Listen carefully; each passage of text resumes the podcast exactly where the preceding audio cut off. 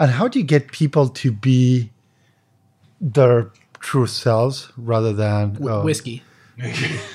Where's the whiskey?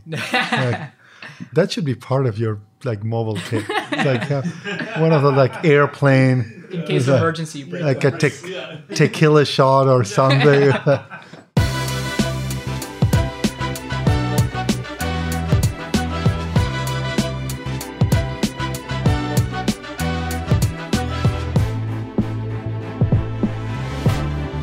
Welcome to Season 4, Episode 8 of Acquired, the podcast about technology, acquisitions, and IPOs. I'm Ben Gilbert, I'm David Rosenthal. and we are your hosts. To introduce our episode today, I want to play you a little clip from Emily Chang on Bloomberg TV. This is from the day of the Zoom IPO, where she interviewed Eric Yuan, the founder and CEO of Zoom. As you can tell from this clip, Eric is incredibly grounded, humble, and quite a different type of Silicon Valley CEO, as we will see when we get into this episode. And that's very exciting, but it's also a lot of pressure. We've seen some of the recent IPOs like Lyft have a lot of volatility. Do you feel that pressure? I do, I do, because the price is too high. So So you think the price is too high? Yeah, I think so. And uh, but anyway, so yesterday we finalized the price thirty six dollars. You know, today, wow, there's a big pump. So and uh, you know, it's, it, it is out of our control. You know, we just go back to work. So. This IPO pop last month put Zoom's market cap at $16 billion. Today, just under two months after he said that, it has risen another 60% to $26 billion. So, what's going on here? What is Zoom and what makes it so special? Today on Acquired, we dive in with one of the best people on the planet to help us tell this story, Santi Subotovsky. All right, David. So, who is Santi? Uh, we're super lucky to have Santi here today. Santi is partner of Jake Saper, on who was on the LP show uh, a few months ago and is here at Emergence Capital. Santi has been on the board of Zoom since he led Emergence investment in the company in 2014. And Santi is also from Argentina, and like Zoom CEO Eric Yuan, is an immigrant to the US, which we are going to talk about a lot more on this episode. Before joining Emergence, uh, Santi, you founded and ran an online learning platform in Argentina, and you also did your H- your MBA at HBS. And uh, I think the class you were in had some pretty good entrepreneurs in it, right? we had some great people, yeah. Uh, and I actually saw them last week. We were all celebrating our 10th year reunion. Oh wow, Oh, nice. That's uh, that's awesome. Um, the uh, was it Rent the Runway came out of your class? Uh, Cloudflare, Cloudflare, yep, a few other great ThredUp. ThredUp, So we yep. had a bunch of great companies. yeah, that was a that was a great year. I mean, to be honest, it was a horrible year to be looking for a job. It was 2009. So Oh, that's bet. why the opportunity cost of starting a business was much lower. Yeah, it's kind of funny. It's like your your uh, life cost of capital was very low. Exactly. yeah. Wild. Well, Santi, thanks for for having us in your office today here uh, at beautiful Emergence Capital. We're super excited to dive in. Thank you for having me. Well, if you like the show and you want to go deeper on company building topics with David and I, you can become an acquired limited partner and get access to our second LP only bonus show. On our last episode, we gave an update on a lot of our thinking from the Uber and Lyft episodes, regulation, and autonomous vehicles. We also answered a bunch of LP question and answers. If you want to join, you can become an acquired limited partner by clicking the link in the show notes or going to glow.fm slash acquired. Now, lastly, before we dive in, I want to thank the sponsors of all of season four, Perkins Coie, counsel to great companies. We have with us today, once again, Allison Handy, friend of the show and partner in the corporate and securities group. So, Allison, we know a lot about IPOs from the outside looking in, but what's something that you know from actually working on them that most people wouldn't think of? So many in tech are aware that there's a lot of work that goes into being ready to be a public reporting company. But the work and the cultural changes required can be substantially greater than people realize. I'll give you two examples. First, one thing that happens a lot that people might not realize is that the first audit for public disclosure can be pretty hairy. It can even end up delaying IPO timing. Second, some public company policies can be a culture shock for tech companies that are used to being really transparent with their employees. The SEC rules around disclosing material non public information often lead companies to adopt more controls on what executives can share and how they share it. In addition, policies that prevent employees from trading in company stock based on inside information may require significant employee training efforts to ensure compliance and can lead to policies that curb internal transparency. Pretty wild that the audit can actually delay the IPO timing. Thanks, Allison. If you want to learn more about Perkins Coie or reach out to Allison specifically, you can click the link in the show notes or in Slack. Well, David, I think we're ready to dive in. Let's dive in. I was thinking about how to frame this episode on Zoom, and um, a good lens for for Zoom as a company is is almost like a bridge, both between kind of eras here in Silicon Valley. You know, in many ways, it is classic old school Silicon Valley. It is an enterprise software startup. It's located in San Jose, down on the peninsula, uh, and the DNA, as we will see, came out of a classic '90s startup, WebEx but it's also undeniably part of this new wave of IPOs and part Oh, of the sure. A plus uh, cohort of companies that are coming out here. Um, and it's also on an acquired theme, a bridge between Silicon Valley and the rise of China and the tech ecosystem in China. So really excited to dive in here and dive in with Santi. But before Santi comes in the picture, we actually start in 1970. Speaking of China, of course in.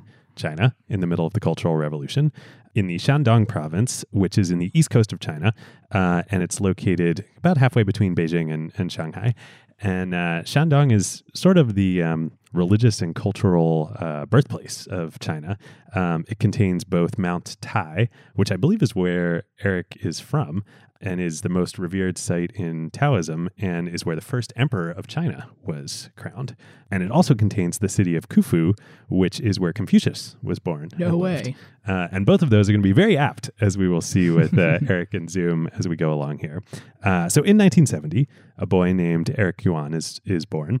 It's still the middle of the Cultural Revolution, but his parents, as far as we can tell, are, are pretty well off. His family does does okay. Um, his parents are educated mining engineers. Eric, early on, uh, even though the country is converting to communism, he starts showing some entrepreneurial tendencies. He starts collecting, his parents are mining engineers, remember. He starts collecting and selling uh, mining and construction waste and burning it down to get the raw copper inside so that he can sell the copper to recycling uh, plants. You know, like every young tech entrepreneur does as a child. Exactly, exactly. and apparently, he almost burned down his neighbor's house doing this. So uh, that was uh, eh, maybe that is when he saw the light that technology-enabled businesses were were better than. Santi, did you know this when you were making the investment that he was so irresponsible and reckless? Uh, we didn't.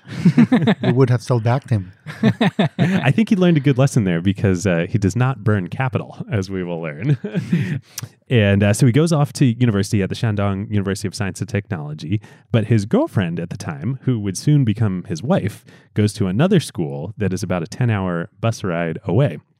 And it's on these bus rides between their universities that, as legend has it, Eric starts daydreaming about how technology could one day bridge this physical gap uh, between uh, him and his girlfriend, soon to be wife, but many people around the world, and uh, would lead to many things, eventually Zoom.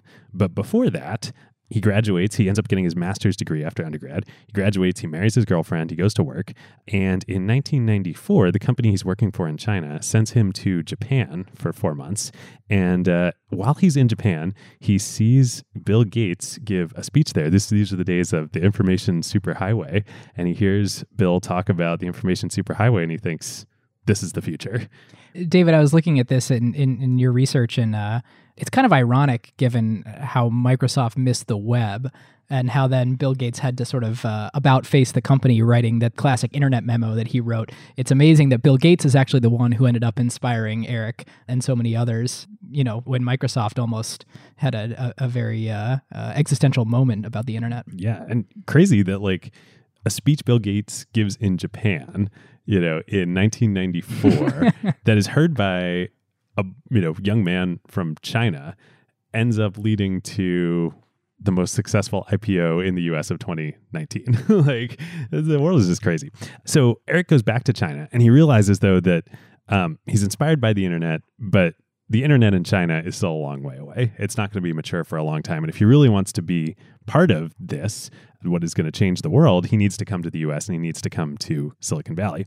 So he knew an entrepreneur from China uh, who had gone over to Silicon Valley. I, I believe it was Min Zhu, who was the co founder and CTO of WebEx. Min had come over, I believe, to teach at Stanford, um, and that was how he got to Silicon Valley. Min ends up hiring Eric into this fledgling startup of WebEx, which is also uh, communication, not video communication to start, but communication across the internet. The first step in bridging the gap between Mm-hmm. him and his wife. and and the main focus of WebEx at this time was was not video conferencing but screen sharing. Correct. Yeah, that's how they started. yeah, screen sharing and presentations. And so Eric says, Great, I'm going to join you. I'm going to come over to the US. I just need to apply for a visa, a work visa, to come over. And me and my family will, will come on over. Well, he applies. This is 1995. And his application is rejected. But Eric is, is undaunted. He continues, he applies again and again and again and again and again and again. And he ends up applying a total of nine times before his visa is accepted. I mean, it's just crazy that tenacity and that desire to come to Silicon Valley, come to the US, be part of this, to put up with all of these rejections and keep coming is just amazing. Yeah, that's something else that Eric and I connected really well on. I had to go through a similar experience coming from Argentina. And until like a month ago, I was still going through the process of like back and forth and visa and green card and another visa and an extension and a rejection Ugh. and those letters that said you have 30 days to leave the country Oh my God. and showing up at one of those info pass offices, standing in line trying to explain a case. So yeah, And we uh, bonded over that as well. you you just recently became an American citizen, right? Yeah, Congratulations. That's I mean, this is not a political show, but this is the one topic that just comes up again and again. Like this is so crazy. This is again the most successful IPO in the world of 2019 and all these great people involved in it and they just want to be here and work and like the US makes it so hard. So anyway, Sidebar over to, to Santi for a second. Like while being a general partner of Emergence and doing the the work and economic development and creation that you do, did you you had to like mandatorily leave the country for periods of time to yes, I, I got notified that my status had changed, and I had to figure out some other ways if I wanted to stay here. wow. Yeah, that's just so incredible. Unbelievable. Well, congratulations on finally Thank becoming Yeah. a citizen, and um, I hope that inspires a lot of people listening to this show uh, on uh, both citizens and, and not as citizens here. So when Eric finally does make it to California in 1997, um, he shows up. He he and his wife come to California, and he comes starts working physically at, at WebEx. There's just one one problem. Um, he doesn't speak English. he doesn't speak English like at all. he can write code really well, but he's really hungry to learn and grow. And he, but he's so focused on writing code as a you know founding engineer of of WebEx and and developing WebEx that he doesn't actually take English language classes. He just learns and picks up English from working here and working with his teammates, which again is incredible. And and even though that's how he starts, he is really interested in management and hiring and developing people. He rises up, he becomes an engineering manager. He ends up getting promoted to becoming VP of engineering at WebEx. And then in July of 2000, WebEx goes public and ends up getting acquired a number of years later by Cisco for $3.2 billion in 2007. Eric is then promoted within Cisco to become VP of engineering for all of their communications platforms. By the time he leaves Cisco to start Zoom, after 14 years in total at WebEx and Cisco, talk about loyalty, um, he's managing 800 people across the globe. I may have actually reported to Eric, and I I don't think I ever knew it, but um, I interned with Cisco in the summer of 2008 and 2009 and worked in the telepresence unit. And so I'm sure somewhere in the management chain, either sort of in, I, I guess because I was a, a test engineer and then an engineer, I probably did end up actually reporting to, to You were Eric. one of the 800. I don't know if they count interns. so by the end, though, of Eric's time at, at Cisco, uh, after the acquisition, he was going around and, and spending a lot of time, a lot more time with Cisco customers and former WebEx customers that are now Cisco customers. And this is going to sound simplistic, but but bear with us here because it's really important. He starts noticing that they're really unhappy with the product. Uh, this is now you know 20, 2009, 2010, uh, 2011, and that makes Eric really unhappy. And again, this sounds simplistic, but but this is really important for Eric and for Zoom. Happiness is kind of like his philosophy. I want to say a quote that that he he has here. He says, you know, along the way, he talks about his career. I really came to understand that the purpose of life is to pursue happiness like here in the US. That's really the most important thing. I also learned how to pursue happiness, especially how to pursue sustainable happiness. You've got to make others happy. If you make others happy, your happiness will be sustainable. So, for me to apply that philosophy to the company world, to the business world, if we can make a customer happy, our company will be happy. That happiness is also sustainable. And so, if you looked at his LinkedIn profile today, that's wildly enlightened. It's it's like I, mean, I told you Confucius was going to be important here. if you look at Eric's LinkedIn profile today, it doesn't say CEO of Zoom. It says delivering happiness to our users your happiness is my happiness. and uh, so I'm just curious for Santi to bring you in here. This philosophy of Eric's, you know, obviously it permeates the company, which we're going to get much deeper into. But like, what did you make of this when you first met him? I mean, we heard it directly from the early customers. I mean, when we came across Zoom, this was back in 2013. That's the first time that we came across the product Zoom. And we came across the company because of a personal need that I had. Being from Argentina, I tried every technology to stay in touch with friends and family. And there's a big difference when you're trying to transact and when you're trying to build a relationship with technology. When you're transacting, then you can deal with issues, even though it is frustrating, you just deal with them because you want to get to the end of the transaction. But when you're trying to build a relationship, if the technology doesn't work, then that's detrimental to that relationship. So that's why I felt I was not staying in touch with my friends and family because I dreaded those communications. And that's when I started trying every technology. And in 2013, I tried Zoom and it worked. And this was very early in the yeah. life of Zoom. It was about two years after the company was founded, but during the first year of its operations. Yeah, a few months after they released the product. And we not only experienced that the product worked, but then after having those first initial calls with my friends in Argentina, I started getting random invites from other people in Argentina for Zoom calls. So it not only worked, but people loved it yeah. and they started sharing that with their friends. And that was the light bulb moment where we said, there's something here.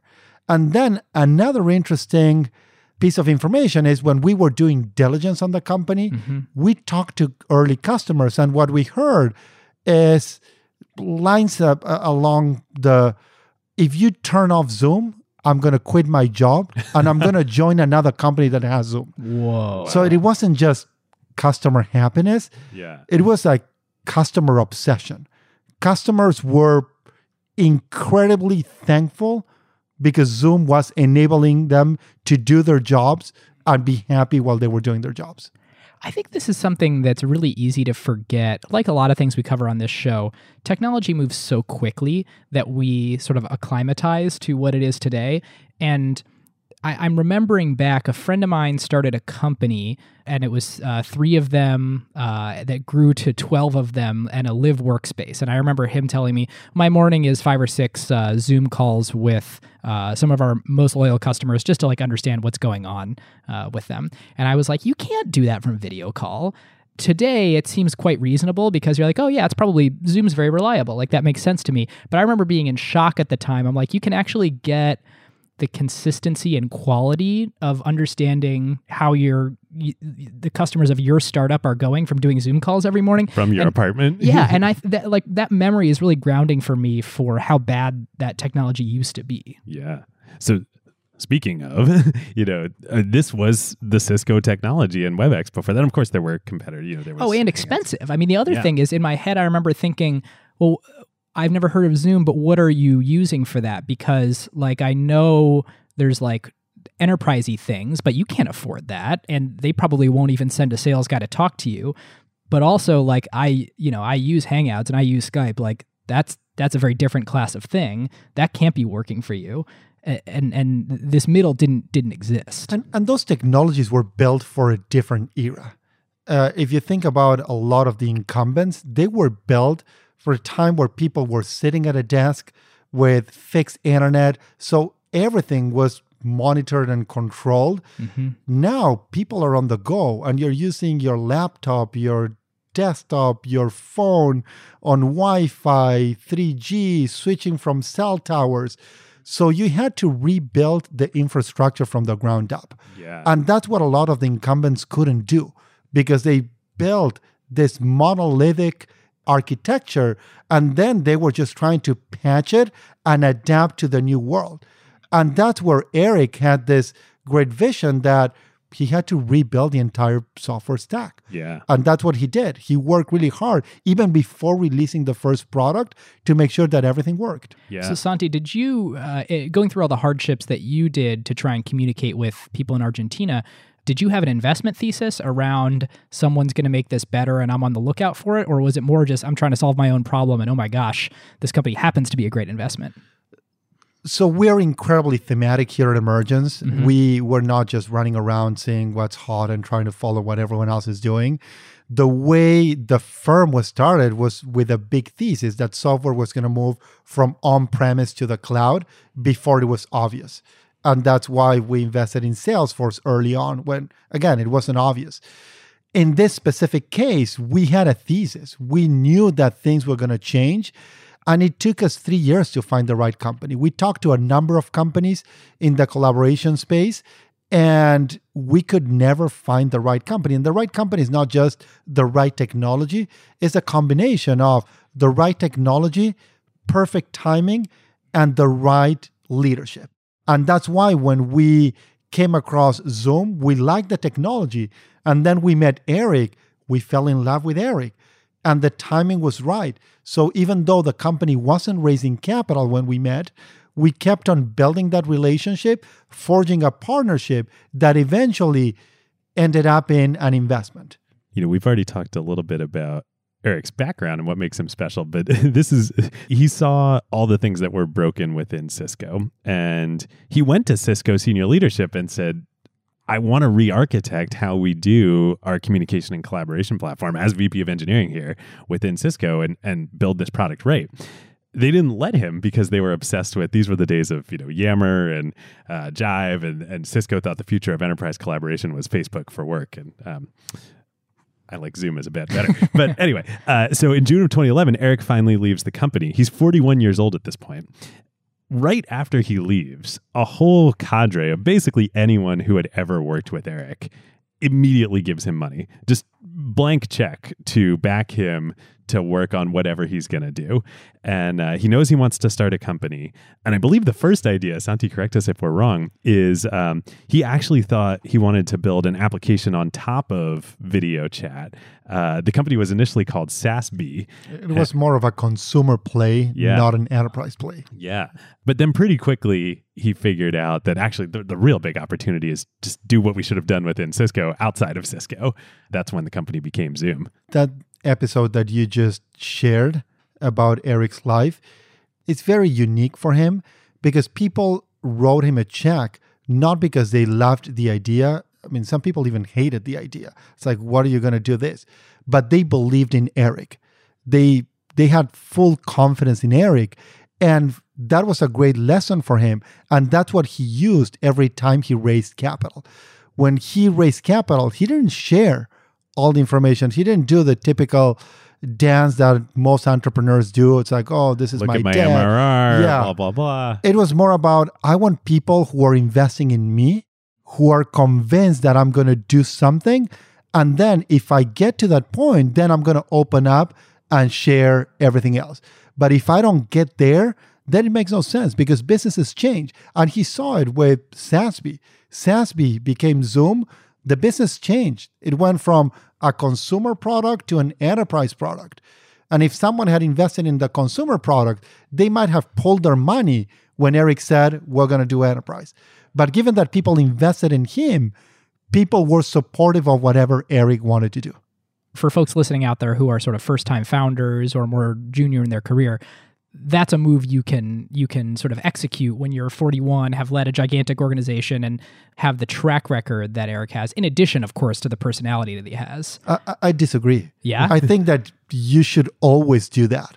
You should always find the right partner, someone who believes in you before they believe in the business. Because if they believe in you, they're going to be with you in good times and bad times. And believe me, a lot of these companies that we're now talking about, oh, great outcomes, they went public, they got acquired. It wasn't a straight line. And they had their the whole point of the show. yeah i mean it's i mean you know it it's not a straight line and you want people who believe in you who are going to help you when things are tough especially when things are tough because that's when you need a true partner when things are going well then everyone's going to be a cheerleader and they're all going to be your best friends but you want to make sure that you not only get the right partner but you also get the right group of people because partners are just one piece of a firm. You want to make sure that everyone is invested in your success. Yeah. We just talked about this, but I want to highlight again of the A plus companies who've gone public this year that we've covered. Uh, I think now three of four have been pivots. I mean, Zoom was a pivot, pinterest was a pivot. Pinterest was a pivot, Lyft was a pivot, Uber was not Uber a was, pivot. I mean, uh, their real line of business is not where they started. True. Yes. Well, it was a pivot to peer to peer ride sharing. Mm-hmm. Um, I we can debate whether we can classify that, but it's such a good point. Like, and and absolutely, and you know, we take this to heart. I think you know any any great investor and partner does that. The most important thing is the DNA of the team you're backing, and if you believe in them. You know, it's uh, uh, we like to say that the early stage is turbulent. uh, you have to believe in the pilot's ability to navigate the turbulence. So I want to spend a minute before we move into building Zoom. So what was it that was making making WebEx customers so unhappy? Santi, I'm curious from from your perspective, especially having a thesis coming into the space. Like lots of people, and, and we'll get into other other companies that competed with Zoom over time, but this was not a unique insight to Eric. Like there was something that had changed. What what was it about the collaboration space? I think a big change that a lot of these big incumbents missed was the purchasing uh, process for these products. When WebEx got started, and you talked about it earlier, they were selling to IT because they had very high price points and they just needed IT to be okay. They didn't need IT to be happy. They just wanted IT to be okay with whatever product they were selling. And it was more about, yeah, we're compliant, we're secure, we check all these boxes. If your users hate it, who cares? we're just going to make sure that we cover your back and that we check all the boxes. Classic enterprise software is the user is not the buyer. Correct. That changed over time. With SaaS and these freemium models, the end user became the buyer. And then the purchasing decisions got decentralized from just pure IT to the end user. And then IT needing to manage, I mean, the CIO now needs to manage all the applications that people are buying independently. And that's why happiness matters a lot more today than it did 10 or 15 years ago. Because now every interaction can lead you to lose a customer. Early on, if you just took the CIO on a big trip and fancy dinner and they were happy with you, that was totally Yeah. fine, even if the end users hated Yeah. your product. So that's why there's where you're going to find the next opportunities. Just ask people which products they use, which products are they happy about, and which products they hate. it cuts both ways, right? It's not just if customers are unhappy in a SaaS world, you're going to lose them. There's also a multiplicative effect on the upside. If they're very happy, they're going to become evangelists, and the buyers now are actually distributed and have buying power. Whereas, like, if with an enterprise product, if users loved the product before, like, it didn't matter because the CIO was the one making the decision. It was so funny because predating this, like two or three years before this, there was this phrase that was floating around in like 08, 09 that was the BYOD, bring your own device. And CIOs hated it. I mean, there's this thing that IT suddenly had to deal with iPhones for the first time on their corporate networks and people saying, I need to be able to get my email on my phone. And it's not Blackberry, but like, I like this thing so much that you can pry it from my cold dead hands. And it's amazing that it actually went hardware first and then took a few years to trickle into software. And now, you know, you look at Zoom, you look at Slack, so many of these companies, their distribution is bottom up. And and sometimes even their payment is bottom up because it's any employee with a credit card can can sign up for it. So Santi, my question to you is why did devices come first and now we're in a bring your own software world in, in IT? Yeah, it's kind of we moved from bring your own device to buy your own app. I feel that the devices unlocked that purchasing power because when you brought your own device, you had full control on the applications that you installed. And a lot of the consumer applications were driving these incredible user experiences because they needed to make sure that you were paying for those consumer applications. So they knew that you had to hook them and deliver value. And that rewired the way people thought about business applications. So it's like I have this great consumer application that I use uh, to communicate with friends. And now I'm going into business and I'm still using my phone and it doesn't work and I can can't set up conference calls. So I'm going to use a consumer application. So then when you were able to create a consumer like experience with enterprise grade security and features, that's when you win the enterprise game. And that's what, what Zoom has accomplished. Yeah.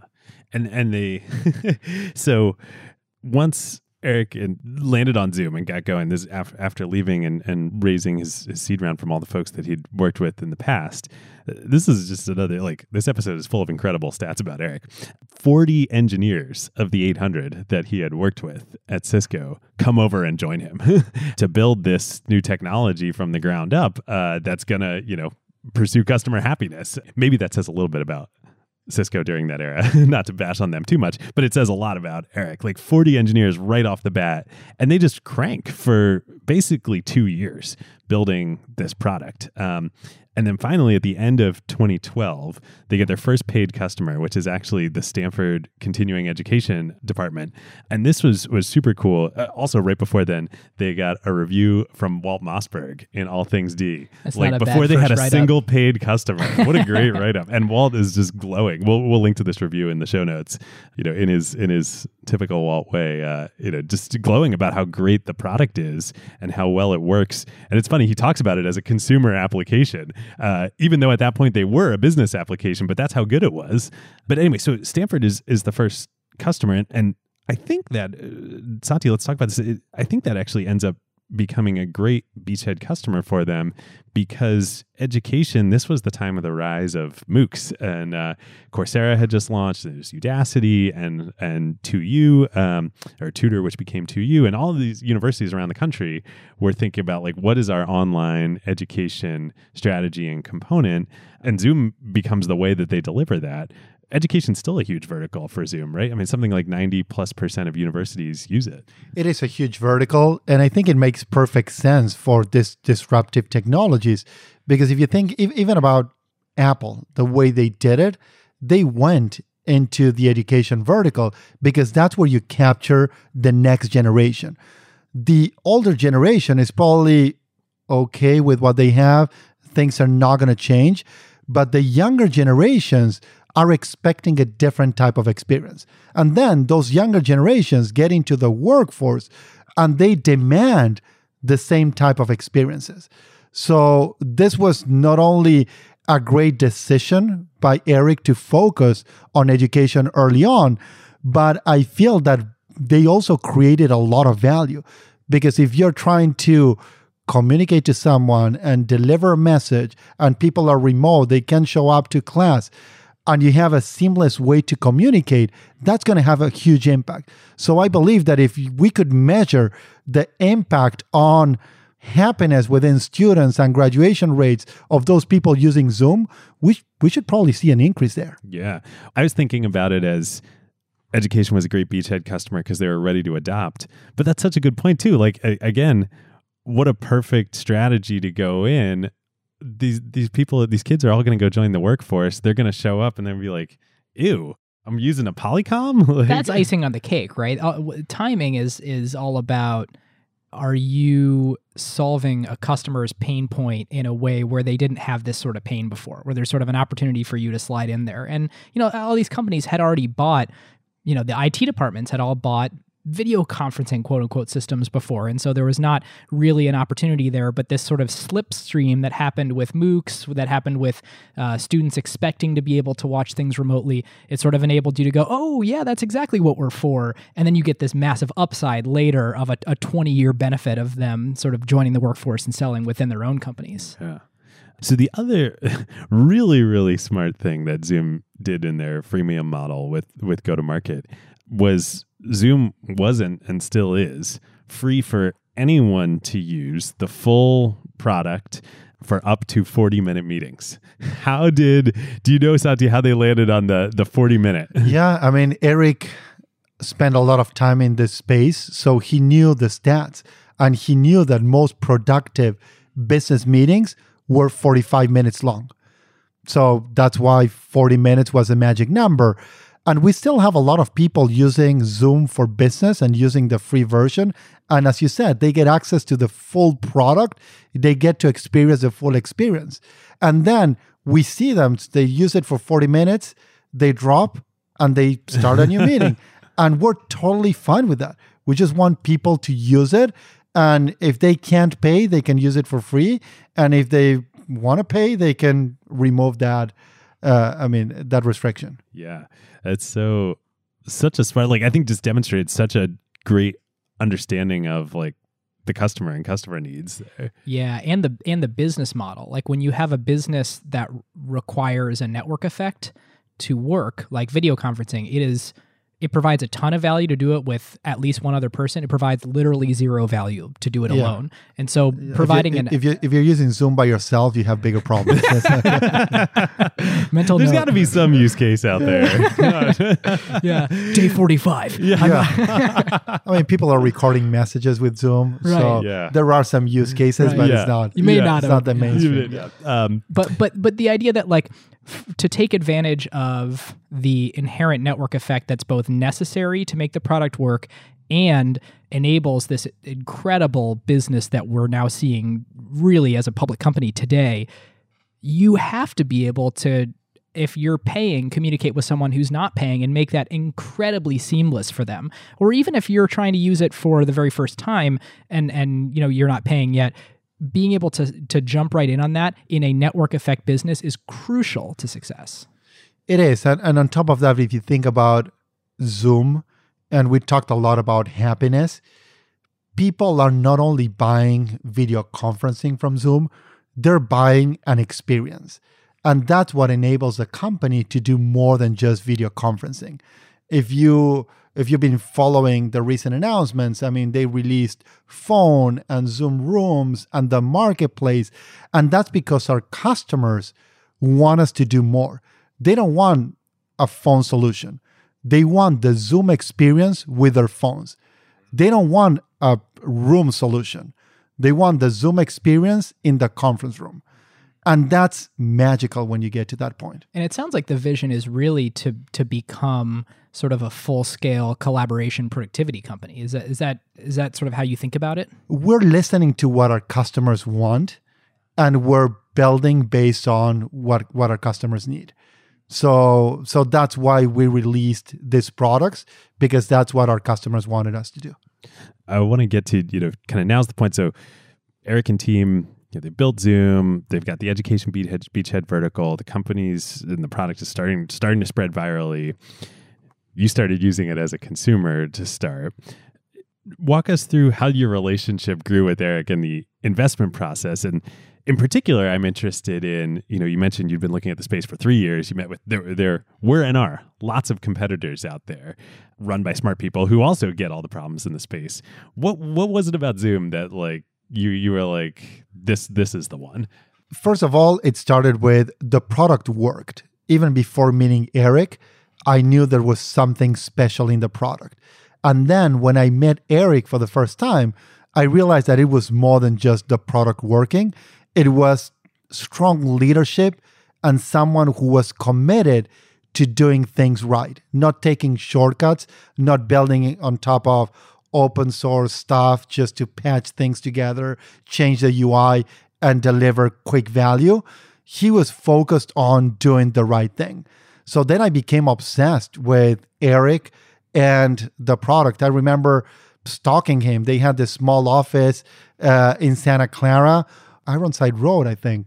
Uh, the elevator never worked, and they had boxes piled on and cameras stacked on top of refrigerator and boxes, and that was the state of the art setting.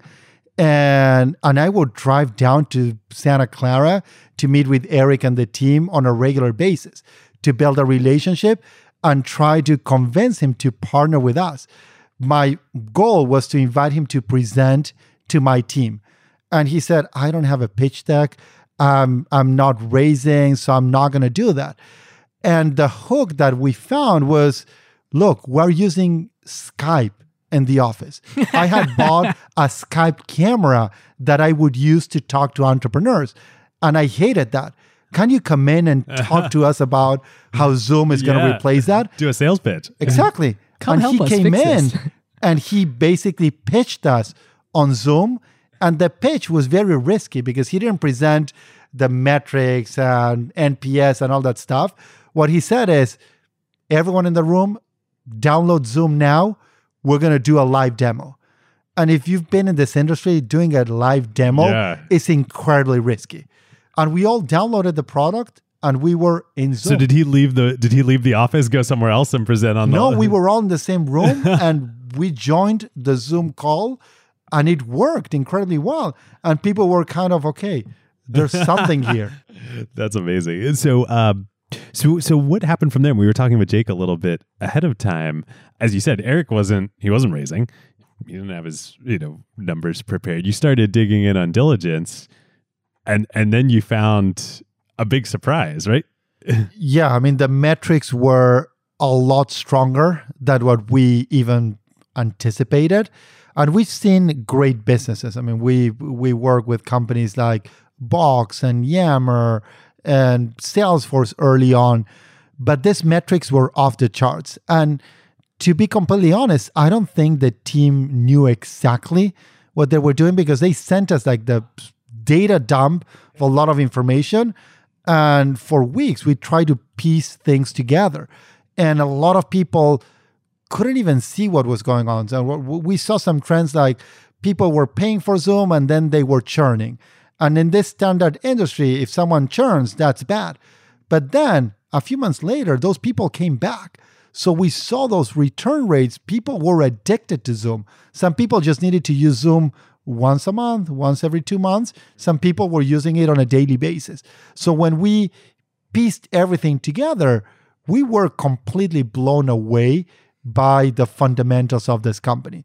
So, having seen the product work, having been obsessed with Eric for a long time, and then seeing all these underlying metrics, that's what drove us to, yeah, we, we should partner with this team and help them build a big company. And, and we also felt that we could add some value beyond just the capital because we've seen a few of these movies play out in the past. I mean, this is what Emergence does. You're able to figure out how to take these companies and professionalize sort of the ability to, to sell at scale and, and, and enterprises. Exactly, scaling go to market. And when we first started working with Zoom, it was mostly focused on the SMB sector. And we knew that over time we had to go up into mid market and enterprise. And that's what we focused on. I remember having conversation with Eric even before we invested, where we started introducing him to great heads of uh, marketing, great heads of sales, so that their team could learn from other people and take the company to the next level. So I feel that that combined with our approach to partnership is what convinced Eric and the rest of the team to go ahead and partner with us. And even though we wrote a very big check when we invested in the company, uh, the largest check uh, Emergence has ever written, the company never used our capital. So they were not looking for capital. They were looking for a true partnership to help them scale the business. Yeah, this is amazing uh, hearing it from the the sort of Zoom side. Can you talk about a little bit what it's like as a venture investor to write the largest check ever from your firm in this really high conviction bet in this quite unusual scenario of the way that you're sort of chasing the company and it's not as formal of a presentation? Like, wh- what is your life like in that moment? My life was kind of hell because I didn't have a lot of experience. I'm, I mean, I still don't have a lot of experience in venture. I'm learning a lot. And this was going to be a big investment and it was going to be my investment. I remember one of my partners telling me, Santi, you're betting your career in venture because if this doesn't work out, then I mean, it's going to be hard to get out of this.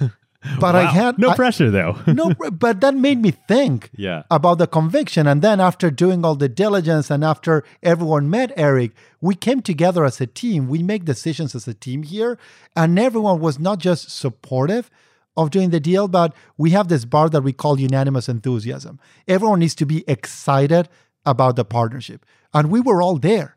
Even though we didn't all start there, as we did more work, and everyone met Eric, they tried the product. We got to this point where we said, yeah, this is something that we need to do, even if it doesn't work out.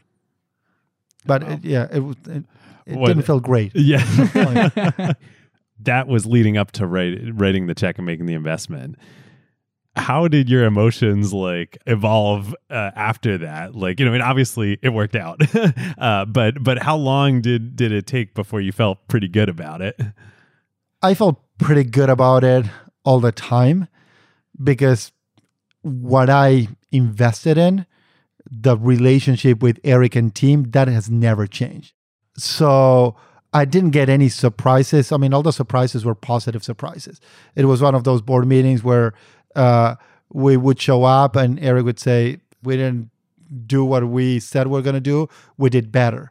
Uh, so Oh man, that's such a hard job as a venture it, investor. it was it, it was a good feeling all along and the more time i spent with eric and the team the more excited i got because initially it was just video conferencing then it's okay our customers want want us to do more we can do more and that's how we kept on expanding the the TAM and that's where we are now and we still hear our customers wanting a lot more from Zoom than what we're offering.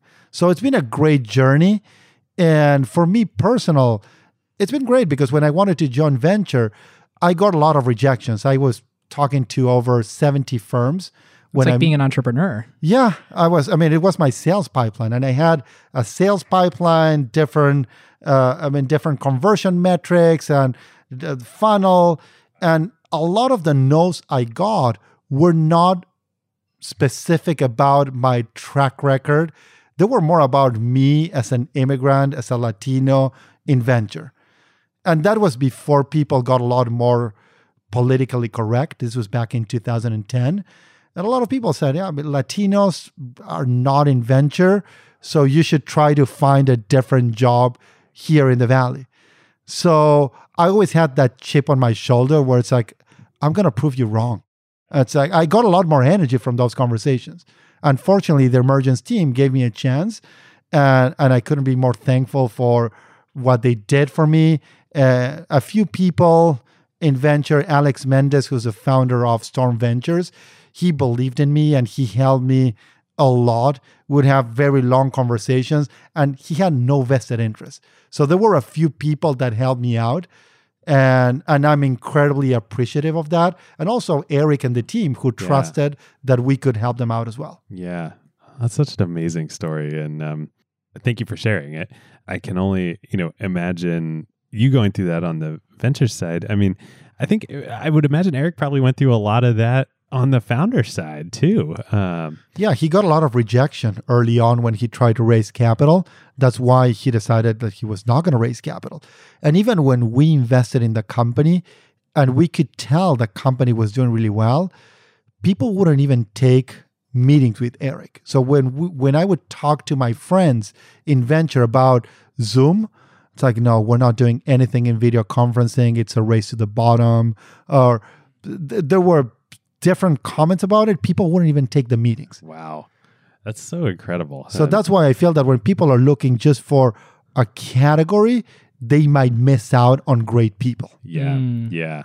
Totally. especially because you know if you believe which has shown to not be true that the raw video conferencing technology is commoditized like it's not zoom zoom is still excellent and it is widely true that most others are not as good as you were talking about tam expansion by leveraging that customer base and that happiness and that love for the the company into all these other things that you're completely blind to that tam otherwise i mean And go to market innovation too. I mean, the 40 minute freemium model, And like it- nobody else was doing that. illustrated no better than WebEx being bought for $3.2 billion in 2006 or 7 or whenever that was.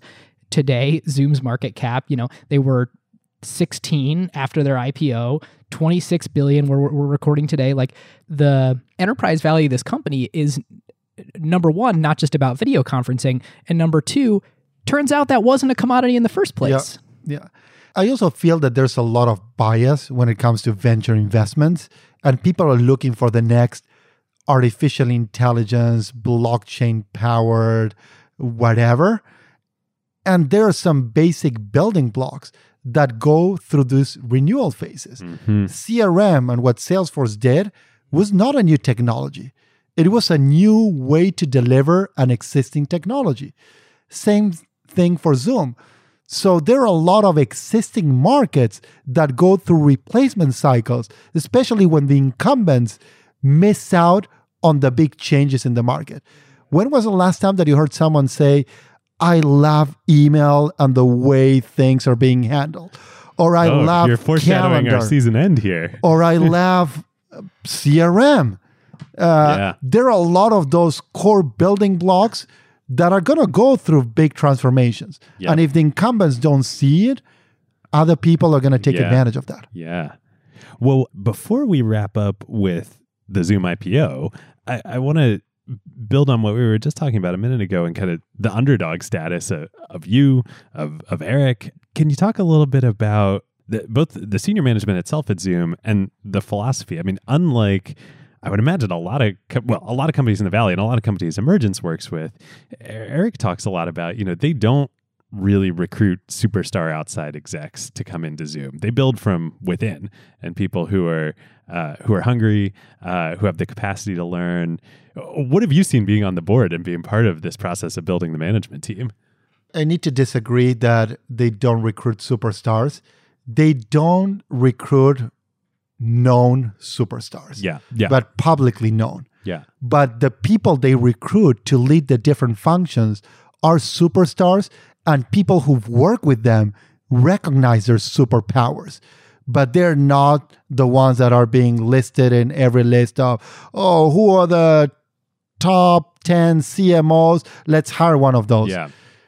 You won't It- see a uh, you know former president of Oracle coming to work for Zoom anytime soon. you're going to look for the people who are actually doing the job and are wor- going to work incredibly hard and are going to connect with the mission of the company.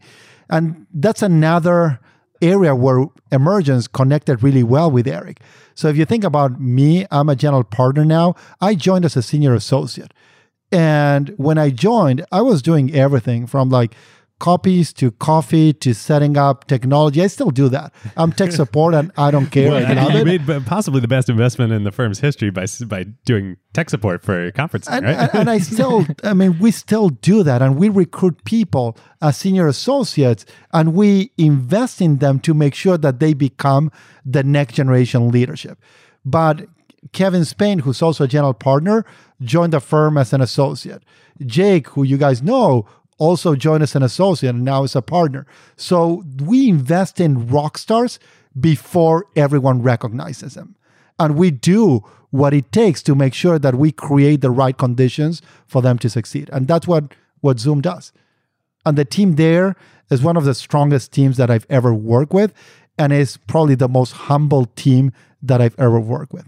Yeah. And one other thing to point out here, you know, again, we're being super laudatory of Zoom because it deserves it. Like, of the named senior executives on the S1 for the IPO, other than Eric, all of the other named senior executives are women. You know, try and find another company in, in Silicon Valley that looks like that. And that is not a story that they're sort of pounding the pavement with. You'll notice that this is true and it's not the cover And you probably Company. didn't know that. Yeah. yeah. Yeah, I was talking to one of the executives at Zoom. She described Eric as Eric doesn't see color, doesn't see shape, doesn't see anything. He just sees raw talent. Um, so that's why he's not saying, "Oh, we are an incredibly diverse team," because he's not going to use that for marketing. He's just going to do the right thing, and that's been a strong core value of the firm: just doing the right thing, even if people don't even notice. Yeah. I was shocked that I hadn't heard Zoom or anybody else talk about that before. And going through the S1, I'm like, wait a minute. Yeah. This is this is different. Yes, absolutely different. All right, so I want to catch us up before. So, Santi, I want to ask you to sort of lead us through after the investment through today and uh, other funding rounds and other milestones. One thing that we did skip over in sort of the growth of the company is so we said founded in, in 2011, they launched in January of 2014. Let's just take a moment to acknowledge how ridiculous it is that five months after launch, they had a million total participants in their video conferencing. And then 18 months after launch, continued to accelerate to 10 million participants by June of 2014. I mean, this company was growing like a weed from day one. True, but they were completely under the radar. People wouldn't even know what Zoom did. And that's because they were not selling to IT, they didn't have the billboards. It was more of a grounds up adoption. People were using Zoom even when their companies were standardized on different technologies. And that's just because they wanted a better experience. We saw a lot of that uh, where people were just using Zoom. It's like, yeah, don't tell anyone, but I'm not going to schedule uh, a, a call with, with with one of the other companies. That was Google for search when I worked at Microsoft, and then it was Google for Docs when I worked at Microsoft. we see that. you a worked lot. on the Office team, Ben. I did. Well, I did a lot of competitive research. For, uh, All right, competitive research. Uh, so Santi, uh, catch us up. So Emergence leads a thirty million dollar round in the company. They continue to to grow very well. What did growth and then what did uh, future funding look like between then and the IPO? We when we invested this was back in 2014 the company was mostly smb so the next big challenge we had was going up from smb to mid-market and, and enterprise. And we did that probably like 2015 uh, we started getting some mid-market and a few enterprise customers.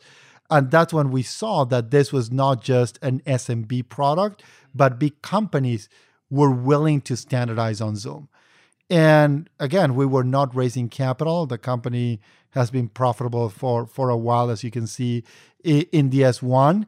But then we got approached preemptively by Sequoia, and Eric had always and had an admiration for that firm. And they were good partners. They did a good process, and we ended up partnering with them. And after that, we we never raised more capital. It's amazing. Yeah. And I think we never touched the Sequoia money either. I mean, it's such a uh, such a difference from other um, other companies that are IPOing uh, this year. Absolutely. We, we've had another company back in the days, a company called Veeva Systems, Yeah, that went through a very similar They path. on- is, is it correct? They only raised seven million dollars, and they only raised it from Emergence. yeah, and they only used less than half of that. Uh, And- and and- then they're now a 20 plus billion dollar company. It's crazy. I think we should look for those types of companies. and actually, what's also interesting is that the founder and CEO of Veeva Systems is now on the board of Zoom. Ah, So when we invested in the company, we knew that we needed some of that enterprise DNA. So Peter Gassner joined the company. And that's why you see a lot of similarities in the way Zoom uh, scaled compared to Veeva. how does that work? Is he when the company was private? Is he like the outside independent? He's seat? an independent, yeah. Got it. And he's an independent with a lot of enterprise uh, knowledge Yep. and a lot of company building knowledge. You don't just want to have a lot of investors Right. on the board. You want people who who build real companies. Yeah. So before we switch to the IPO, there's probably a lot of people out there, and I know I'm thinking it too, sort of pattern matching off of that comment you made. We started SMB. Um, in fact, I remember when we had Scott Dorsey on and he was talking about ExactTarget, they started with uh, email marketing software that sold to Salesforce, and their initial customer was a dry cleaner that was right there in Indianapolis That's on right. around the I corner. forgot about that. Started the small business and ended up scaling up to be, you know, everything from small business, SMB, enterprise, mid market. They became a tremendous enterprise company. And I was always shocked that, oh my gosh, this software that you're originally selling to dry cleaners at some point, like you can sell to Nike and Microsoft as an enterprise SaaS investor, is is that typical? Like this thing that Zoom went through and being able to flip the switch and move from SMB to enterprise, would you suggest people go about that strategy in building their businesses? What's nice about that strategy is that you focus on the end user. Because when you're selling to an SMB or a VSB, everyone cares about the money that they're paying you and uh, about the experience. So if you can convince an SMB to buy your product and use it, then it's going to be hard to create that customer love when you move into mid market and enterprise. So I believe it's a great strategy to get that customer love early on. Yeah. But it's not easy. Yeah. I mean, It's, That's got to be a trying moment for the company doing those first few enterprise customers and really understanding those pain points. yeah, and, and then making sure that you're not only serving the end user, but the CIO will have his or her opinions about how to integrate into the platforms they're using. And they'll ask about security and they'll ask about compliance. So you need to have that figured out. And that's why early on, I remember conversations with Eric where he said, Oh, we have this big customer that wants to standardize on Zoom, but I told them that we're not ready. And the contract value was much bigger than what we were getting from other SMBs. But he was right. And that's sometimes what. and you what- were like, what "Are you sure we're not ready? Like, can that's, we be ready that's tomorrow?" what sets aside great CEOs from okay CEOs that they know when to say no. Hmm. And that's probably harder than saying yes. But if you're building a big company, those initial experiences that you're going to get with mid market or enterprise could end up killing you. Because if you're not ready, you might become an outsourced development shop for that enterprise. And that might kill the rest of the business. One, what's what's cool with this strategy? Um, uh, my favorite customer stat from uh, from the S one was Uber. I forget where Uber started with with Zoom, but it grew and grew and grew over the years to the point where Uber now does, according to the Zoom's S one, 14 million meeting minutes a month on Zoom across the organization. Like think about that. that's that's crazy. But that's like growing with the company and, and starting with you know just small teams with an Uber and using it to communicate. And then like next step is like get some bigger paid plans. Next step is talk to the CIO. And next thing you know, the com- whole company is standardized on Zoom Yeah. as the way they collaborate. And it not only grows with the companies, but it also changes the way companies run. I believe that Zoom is changing the way we work. And I can see it in some of our biggest customers. And I also see it here at Emergence. When when I first started here at Emergence, most of our investments were here in the Bay Area. Last year, 60% of our new investments are outside of the Bay Area. So bringing us back to this pursuit of happiness, I believe that Zoom is democratizing and globalizing the pursuit of happiness because it's enabling people to realize their dreams regardless of where they are. Yeah. All right. I'm going to take us quickly through the IPO. So, post emergence investment in uh, essentially calendar year 2016, the company does 60 million in revenue, is cash flow positive, doesn't use the emergence investment. The next year in 2017 does 150 million in revenue. 2018 does 330 million in revenue with 51 million in operating cash flow and files to go public in March of 2019 of this year. That's net income positive, folks, not a loss, Yeah. which is the first time you're hearing us talk about that this season. Yeah, that plays well with public market investors, it turns out. Sure does. the IPO prices the evening of April 18th uh, at $36 a share, above the range, which had already been raised during the roadshow. That equates to a $9.2 billion market cap. And then it closes the first day of trading, as we heard at the very, very top of the show uh, on Thursday, April 19th, up 72% to $62 a share or a $16 billion market cap. What was that day like? Uh, it was an exciting day. And the question that I got asked a lot was Did you guys feel that you were leaving money on the table by pricing at 36? But this is very in line with how Eric runs Zoom. He was inviting new people to join our journey. Those new investors were going to be our new partners, and he wanted everyone to be happy. So, not just existing investors or people selling. So, it was pretty much in line with the type of company that we want to build. Make sure that we attract the right investors and that the right investors believe in what we're building long term. I came back home and I described this to my wife, and it felt like uh, like w- when you get married, you date for a long time. You start building and making sure that you're ready for that big day. Then you have that big day, you celebrate with your friends and family. Then you go back home and you need to start dealing with the Yeah. rest of your life. You have a marriage to build, yeah, you and a have life I mean, together. kids and Yeah. this and that. So that's a phase that we're in. We're still Yeah. building and we're still focusing on making sure that our customers are happy. All right, David. So let's dive into the playbook. Well, one, I'll just highlight again real quick, you know, as we started at the top of the show, just the power of immigration and like grit and people wanting to build things and come here and do it here in Silicon Valley and in America. Um, what a shining example Zoom is of that. And, and you are too, Santi. I mean, amazing. Um, but I also want to say, Santi, you mentioned this. I want to highlight it again. Uh, in the beginning part of the episode, every big market or most big markets, I think, they go through cycles of disruption and cycles of innovation. And I think it's so easy to forget that. You look at the video conferencing market and you're like, well, that's done. You know, it's big, but it's done. And and these big markets, they're always going through these cycles. And and you need to know where you are in, in the cycle. Yeah, that's a great point. I've got a couple. One is on the product side. So I opened this episode with so what's going on with this company? What makes it so special? I want to talk about the product side and then I want to talk about what's going on with the business. So on the product side, uh, we danced around this, but basically what you have is something that people thought was a solved problem, which David, you alluded to, it's not. People thought it was a commodity, and uh, uh, Santi, as you alluded to, it wasn't. So it was an actually good experience for an essential piece of doing business that had a mandatory network effect built in. And I think when you mix those things together, like that product's going to grow. Like that's going to do very well.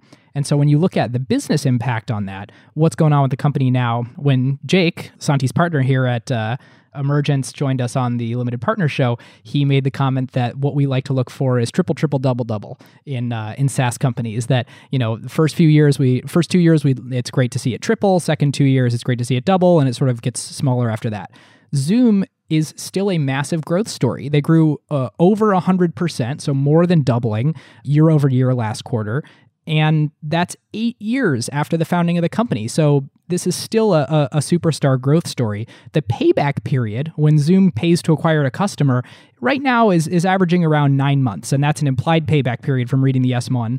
For reference, Dropbox is about 16 months and uh, DocuSign's about 30. So when you look at the efficiency of spending marketing dollars and getting that back from revenue, wildly, wildly efficient. And so that leads to a business that is cash flow positive, that is now net income positive, um, and and you can just sort of see in the the stock price why everyone just believes that this is such a, an amazing business. That's an advantage that we have. We've been doing enterprise investments for the last 15 years. So we've seen a lot of these companies. So when we see those underlying metrics and when we do those cohort analysis, we can see which companies are doing incredibly well. And we can also help shape that because now with a lot of capital available, some companies are not even focusing on doing the right thing. They're just spending a lot of money and focusing on growth at any cost. But ultimately, and Zoom has shown us this, markets care about profitability. They do care about growth, but profitability is also important.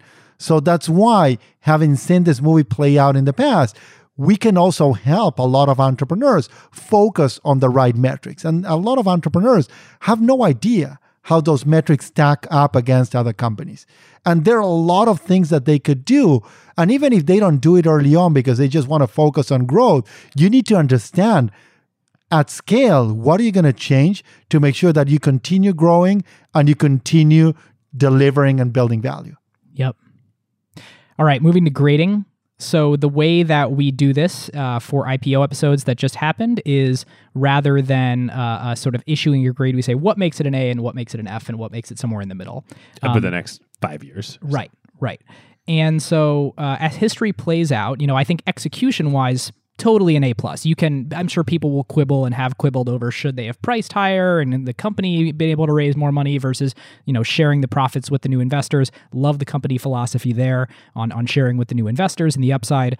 The thing that will make this an A plus five years from now is in doing this financing event and doing an IPO, and of course, great to get liquidity for for all existing shareholders are they able to use that that new cash generated or do something with either the IPO proceeds or what it means now to be a public company to really grow into this really important collaboration company in the world you know that that the stock that all investors believe that it can be this 26 billion dollar company.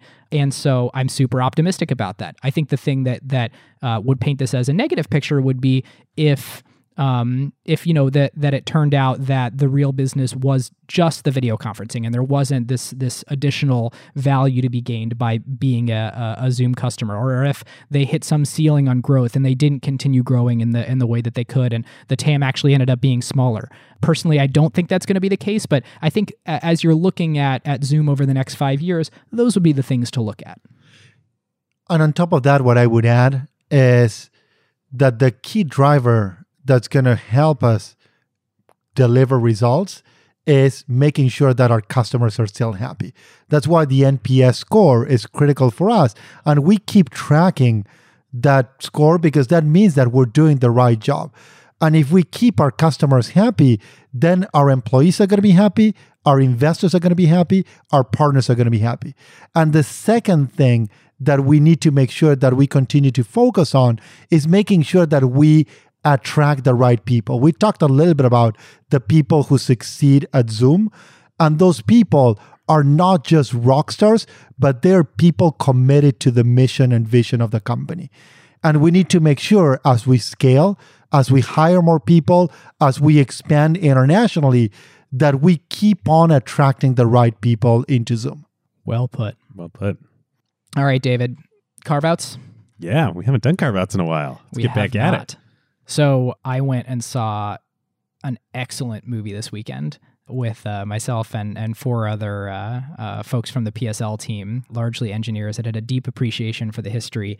Uh, saw the documentary General Magic. Oh man, I tried to convince Jenny to go with me a couple of weeks ago, and uh, she was up for it, but I could tell she wasn't like really up for it. So I mean, it was incredible. I have some issues with the immense amount of drone shots and sort of random pictures of of California uh, water, but it was so well done. And for listeners who are wondering what is he going on and on about, General Magic was a company that David and I have mentioned on a couple episodes that in the early 90s was formed to basically invent the smartphone and they went public. They were uh, they had a product. spin out from Apple. It was technically a spin out from Apple. I mean, we're gonna have to do an episode on this. It was led by Marc Porat. It, uh, the the founding engineers were uh, Andy Hertzfeld and Bill Atkinson. So the original Macintosh team, Susan Kare was there, and then you really start to dig into all the people.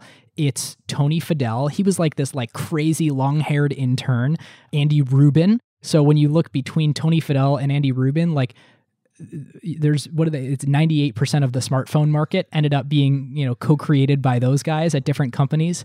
It's kevin lynch who was uh, uh, i think was he cto of adobe and now leads the apple watch team. This is apple's senior vice president of something technology. There's twitter's cto there's the former uh, cto of the us government to barack obama. I mean the immense talent that came out of this plucky company that by all accounts wildly failed. Like they they went kaput in a big way. But not only the storytelling but the ambition and correctness of their vision. But just uh, you know as as santi alluded to the timing is really what matters in these things. Far too early. But one of the things that made it really special too is they had a uh, a documentarian shooting a lot of footage while they were building this thing, and so they just had immense, immense uh, old VHS tapes. I guess it certainly looked like that to draw on to to create the documentary. And so Wow, it's like the um, early days of Alibaba. Oh, it's it's so wild. I mean, it's a bunch of hippies on the floor barefoot building computers together.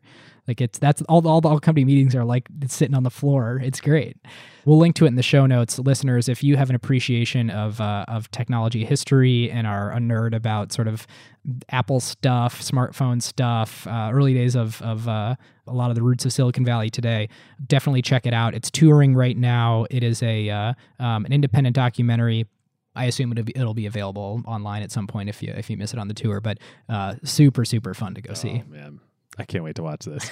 well, so speaking of uh, truly, truly excellent recommendations that Ben you have made to me on on Carve Out's past, dissect season four, of the Dissect podcast. Oh, nice. Uh, season four is Tyler Flower Boy by Tyler the Creator, and uh, so good. It's been one of my favorite albums of recent years for a long time, and um, Cole just does such a great job dissecting it. And uh, uh, if you are into music at all, and even if you're not, uh, if you're into acquired type podcasts about anything, you will love this season. The, I guess the way that we try and dissect companies, Cole dissects music both lyrically, what on earth is going on with this track and this artist, but then also from a music producer perspective and dissects the actual track piece by piece. And it's Yeah, not just from a music producer perspective, but I also I really love is like from a music theory perspective Oh, too. Like, yeah. why do these chords work here, and like what is like what is Tyler doing with like you know stepwise motion here? It's it's very cool. that's awesome. I haven't listened to the season. I got to do it. I listened to the Kanye season and uh, it's excellent. Also, truly excellent. All right, bring it home. Let's bring it home. All right, with that, listeners, thank you so much, Santi. It's been a real pleasure. Can't imagine having done this episode without you, and uh, um, so fun to get to have this conversation together. Thank you very much. This was a lot of fun. Yeah. Well, listeners, if you aren't subscribed and you like what you hear, you should. We'll be continuing to cover all of the big upcoming tech IPOs. And uh, of course, if you want to hear uh, uh, sort of deeper insights on SaaS investing from Santi's partner Jake, uh, or dive into any of the other company building topics, you should consider becoming an acquired limited partner at glow.fm slash acquired or clicking the link in the show notes. And with that, thanks to our amazing sponsor, Perkins Coie, and we will see you next time.